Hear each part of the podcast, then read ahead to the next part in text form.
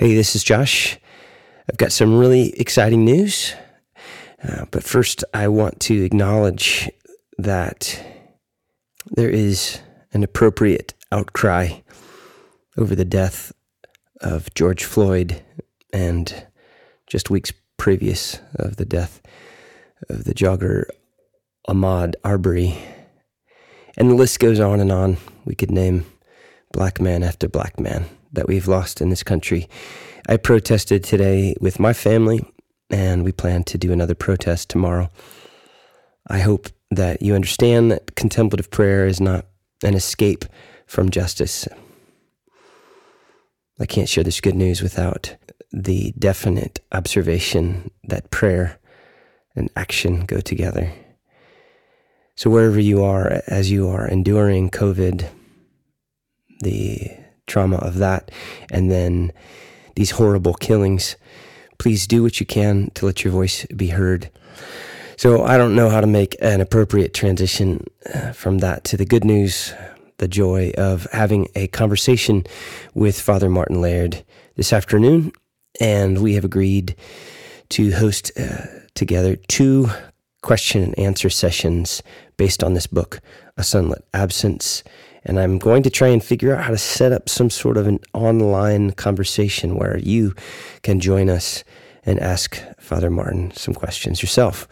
So, so I will keep you updated on the details of that as they unfold. Thank you. Thank you. Thank you for listening. Amen.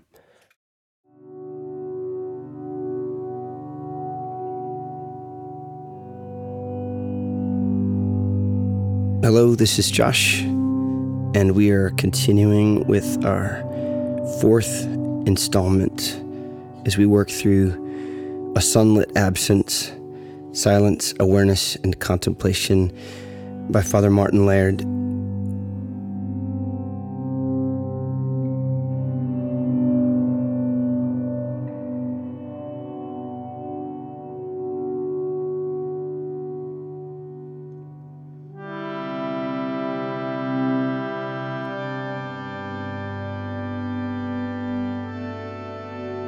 Before we go to our prayer, let's recollect ourselves and remember where we've been. Laird is saying that awareness is somehow the key to ourselves. Further, that awareness is also the key to our prayer. Think back to the beginning of the beloved book by Richard Foster, A Celebration of Discipline. He says that superficiality is the curse of our age. It'd be so easy to assume that when we're talking about superficiality, we're thinking about people that only live through magazines, the wardrobe, the closet, the uh, hairstyle, the big car, the fancy car, the fancy house. And sure, there's struggles with that. What, what uh, Laird is helping us understand is that we are more than our thoughts. We are more than our feelings.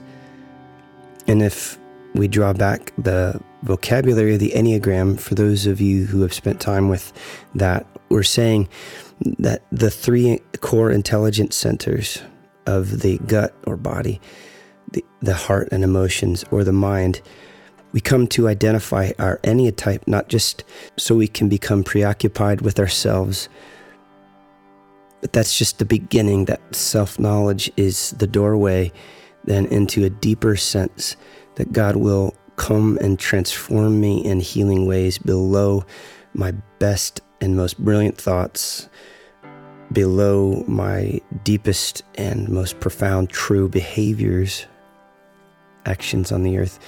And my uh, most sincere and, and loving experiences of joy, that there is something in the stillness then. And the difficulty here is that this will take a very long time. Just as a little personal anecdote, I made my first recording when I was in my early 20s. So well over 20 years ago, and I wrote a song called Silence. And uh, I will play a newer version for you here at the end of this episode. But I've been returning to my own music, uh, thinking about my music as a kind of journal. So here's the gift of journaling or documenting something. My uh, 21, 22 year old self wrote these lines The silence is everything, is everything, is silence. And I come to you, and you come to me. The first verse was uh, something like The dawn is always falling on me. The stars, they all know my name. The second verse, I think it's the better one. The light is right here before me, in through the window on my face, and of the things you ever meant for me, in silence falling into place. So, this sunlit absence, he's already talked about this coming through the light, uh, this light coming through the windows. I wrote that somehow in the school of the Spirit many, many years ago, and I forgot most of it. And I feel that I'm only just now in the last season coming to understand this through contemplation with the help of Father Martin Laird. So, again, even if this is not something that you are ready to begin practicing in earnest, we're saying it's good for you to know the vocabulary of contemplative prayer and the possibilities of inner silence. This will become mapped now. It will become a possibility of where you can go in your pursuit of God and God's pursuit of you. So let's do our practice and quiet ourselves. Let's go to that emptiness where we turn away and say no to the distractions, to the anxieties. And often, if I have tension or short breath, those are good tells that I am not in a place or a posture of receiving from God.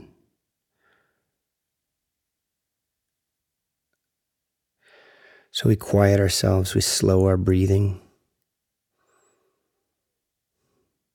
We dismiss anxious thoughts.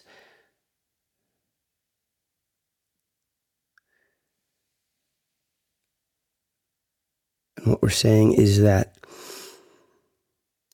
tethering ourselves to a prayer word, repeating this, can help guide our anxious thoughts and our troubled or overbusy emotions. It can the prayer word can tether us and bring us back to a sense of rest. So I'm just choosing for our practice here the sacred name of Jesus. So we say out with our breath the name of Christ Jesus.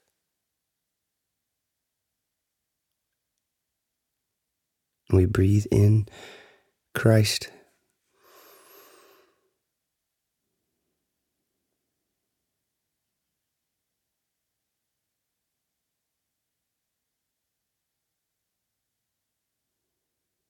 As you further breathe out and back in, you're allowing yourself to sink. You're allowing your body to rest. You're giving yourself permission to be here, to do this. You're giving the Holy Spirit permission to appear, to come alongside and grace you with His presence.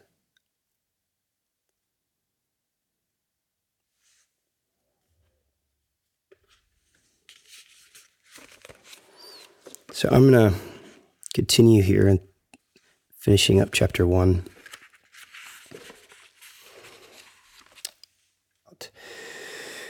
Really, Father Laird is really bringing his whole book of the, the first of these three, entering the silent land, bringing this all together in a very, very beautiful and cogent way for us. This is a section on page 18 Subheading is Behold, I stand at the door and knock. Revelation 3 2. Quote, delve deeply into the Jesus prayer, end quote, says the Russian monk Theophan. He obviously intends the Jesus prayer as the prayer word. At an earlier doorway of practice, such a statement would have made no sense. We might have recited it, been dedicated to it, been consistent in bringing the attention back, but to quote, delve deeply into, end quote, it would imply that the prayer word had some sort of dimension or depth. This is precisely the sort of change that begins to take place as our contemplative practice matures. This is the Copernican revolution he's talking about, where it moves from just the idea into the reality, where it was just vain repetition. And now we're finding some space, the delving deeply Whereas before, the prayer word may have seemed something mechanical, constricting, or solid, like butting up against a wall. Now the prayer word begins to open up. At this doorway of practice, to return to the prayer word is to push off the side of a pool into the deep. Luke 5 4. This depth dimension of a quote, breadth without breadth, an expanseless expanse, as Meister Eckhart calls it, is nothing but awareness itself, not an object that we are aware of, but the ground of awareness itself. We recognize that the interior spaciousness is somehow deeper even as it embraces and permeates interior and exterior noise that may very well continue to bang on. Whereas before we were caught in reactive commentary that caused us to push away or cling to thoughts and feelings that come and go, we can now let them be, let them come and go, or stay without attending to them. We let them be because they are. At this doorway of practice, we come to discover, perhaps for the first time, that two dynamics characterize the practice of contemplation deepening concentration and expanding awareness. These two are one. They give birth to twins inner solitude and a loving solidity with all, a solidarity, and a loving solidarity with all, a solidarity that runs deeper than personal preference. St. Isaac the Syrian says, quote, After a time, a certain sweetness is born in the heart out of this practice. Let us give ourselves over to the practice of silence. And then, from out of this silence, Something is born that leads us into silence itself. As much a tangle as our practice may seem, it will begin to untangle. One of the signs that our practice is beginning to unfold is that we get a sense of what St. Isaac the Syrian calls sweetness. Something deeper begins to attract us and this something deeper is more spacious, alluring, and silent than the tediously dramatic opera scores of inner chatter. The inner chatter will be present, but its grip on our attention loosens. It is as though this mass of thoughts and feelings was a brick wall that once obstructed our vision. Gradually, we see that the sense of this wall's solidity is a creation of our identification with these thoughts and feelings. It is not a wall, after all, but a window. We can actually see through this mass of thoughts into something else in which they are immersed and saturated. So, this Copernican revolution coming to contemplative prayer, again, is not so much about praying in a way that I am trying to get God's attention, that I can perform and attract and win God's action in my life. Instead, it's coming to a sense of openness to receive God who has always been here from the beginning. So prayer is not about getting God's attention, but God's ability to get my attention.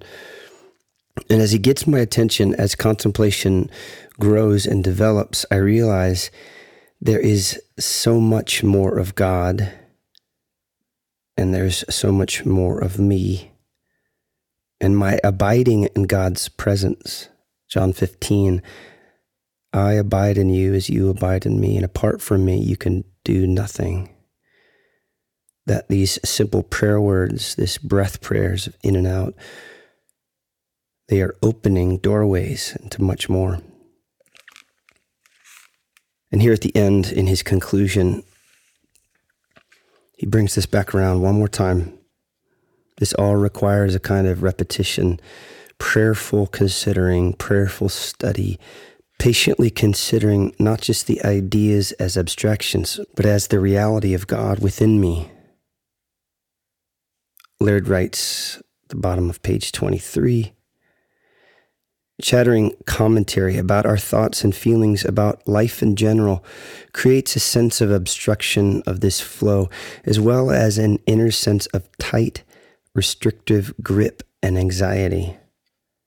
The practice of contemplation gradually loosens this grip, revealing life as a luminous flow even the thoughts and feelings which we previously which were previously the most distracting obstacles to inner peace. And here is the most powerful observation. These things that were distractions are now seen to be vehicles of it, of prayer. Distraction is related to the operatic commentary, not to the simple presence or absence of thoughts and feelings. So when we're fighting against those distractions, we're not yet moving into contemplation. So in our previous episode, the quote from Teresa was that once we've tried to stop thinking, we all of a sudden begin we begin to think even more rapidly. I can't tell myself not to think. that striving and performance, what he calls the operatic commentary, when I'm doing this in a mechanical way. To surrender to the present is to release myself so that the thoughts and the feelings that are distractions actually become the goads, the encouragement that push me deeper into silence. So, in practice, let's do that.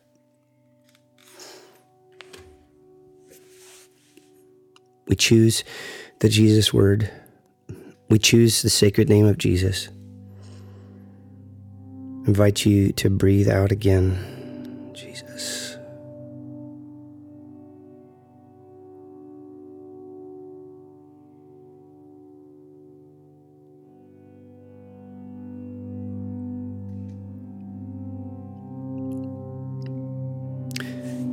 as you're doing this, there's likely some other thoughts that are creeping in about what you want to do next or what you didn't get done already. Instead of fighting that thought, take that very specific thought or that strong emotion, offer that back to God. Thank you, distracting thought. Thank you, enormous emotion. This is why I am praying to Jesus, to my Messiah, because in this silence and in this rest, I will find his saving help.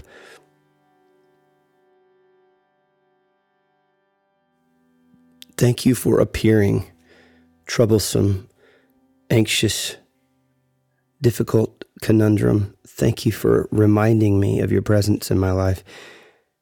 I don't need you right now.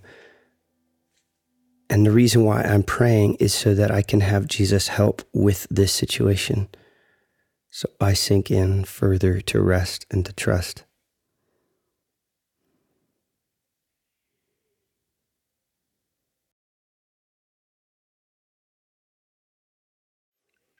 This is the casting of my cares. But it's not an active, working kind of intercession where I have a list of requests or demands. I'm just noticing what is happening inside of me as I am pursuing stillness. And I'm handing these things over to God with each breath, saying the sacred name of Jesus. He is helping to calm the storm.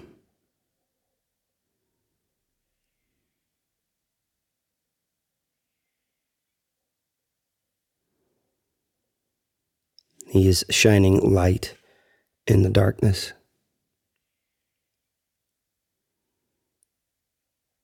He is accompanying me through the wilderness. So I do not have to be alone.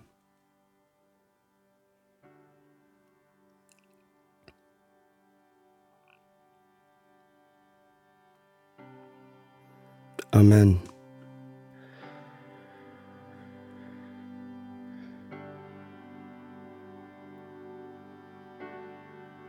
If you are continuing on this journey with this book, I would love to hear from you what you're learning, what you're discovering, something about your challenge, any questions you have.